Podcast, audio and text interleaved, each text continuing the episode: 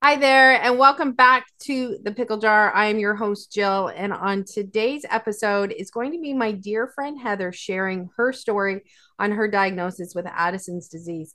Now, Heather originally recorded this this video for me, this audio for me back at the start of the year for Team Addison's Canada, and it's on our YouTube channel. So I will post some links for you for Team Addison's Canada and also for the YouTube channel in the show notes if you're interested in checking more out with that.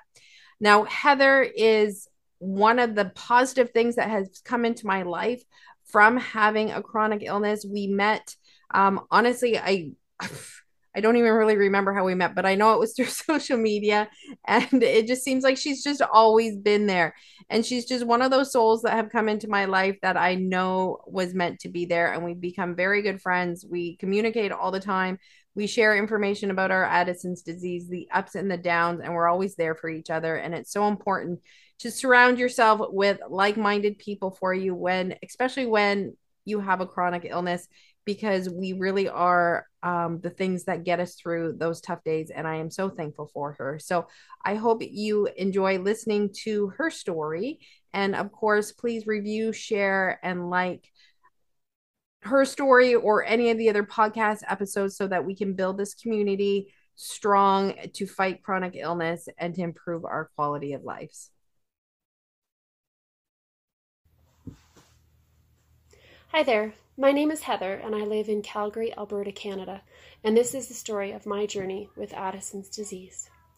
It all started in February of 2020 when myself and my family were the sickest we have ever been my endocrinologist thinks that it was likely COVID, even though COVID was not officially in Calgary.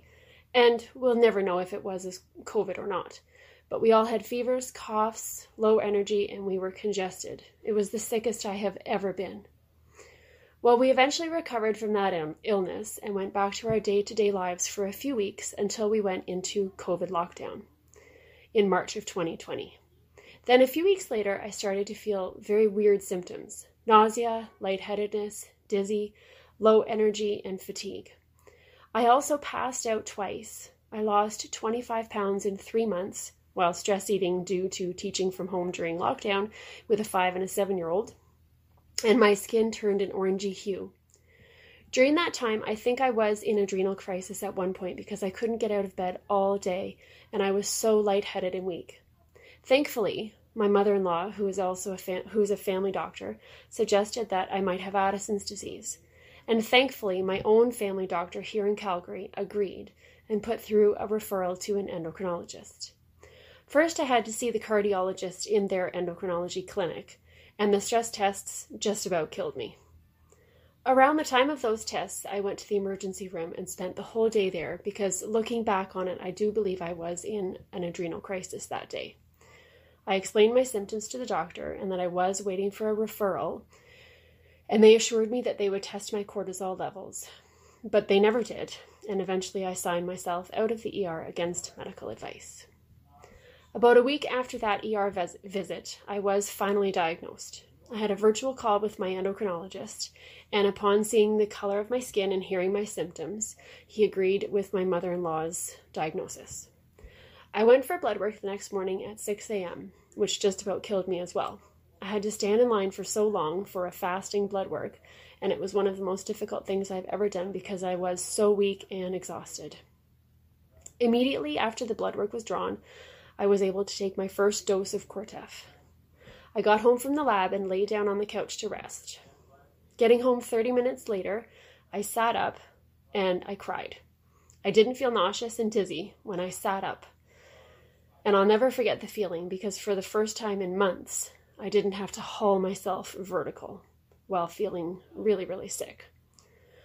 Over the next few weeks, my energy levels returned and I was able to do things with my kids again, not just lie on the couch and read to them.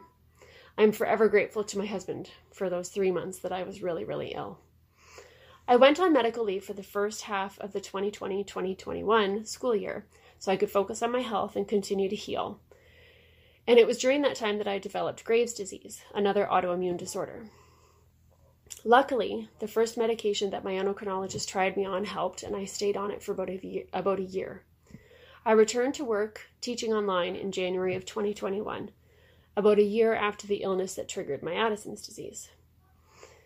I taught online so that I could see how my body would respond to stress um, without having to worry about all of the germs in the classroom. I started to focus on my nutrition and my exercise again because during all of those all of those months I did not have enough energy to really exercise. In the summer of 2021, I worked with a nutritionist and um, a personal trainer to try and build my strength and my stamina back up. In December 2021, my endocrinologist took my took me off of my thyroid medication to see if my levels had stabilized. And that's where I am now with my thyroid. They stabilized for a while, but now my levels are going wonky again. I always thought my nutrition was really good, but I've learned a lot from Jill in the past few months, and at 42 years old, I have the most energy I've ever had in my entire life. The idea that food is my best medicine and that my body deserves the best every day have transformed my energy levels. That is my focus right now while my body continues to manage my unstable thyroid levels until my next blood test in a few weeks. Giving my body the best nutrition I can so I have the most energy that I can possibly have to get through my days. I've been in adrenal crisis once since my diagnosis, and it was the scariest moment of my life. I was just a few minutes away from needing my emergency injection shot. Due to severe lack of sleep one particular night, I only got about four hours, I woke up to the world spinning with dizziness and I was so nauseous. It took me a few minutes to figure out what was actually going on, but with two salted electrolytes and a high protein, high fiber, salty breakfast and a nap, I did come out of it, luckily.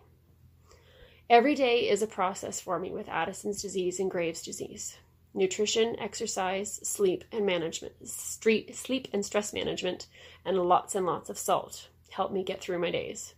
I take my medication, listen to my body, eat the best that I can, and drink two chicken broths a day.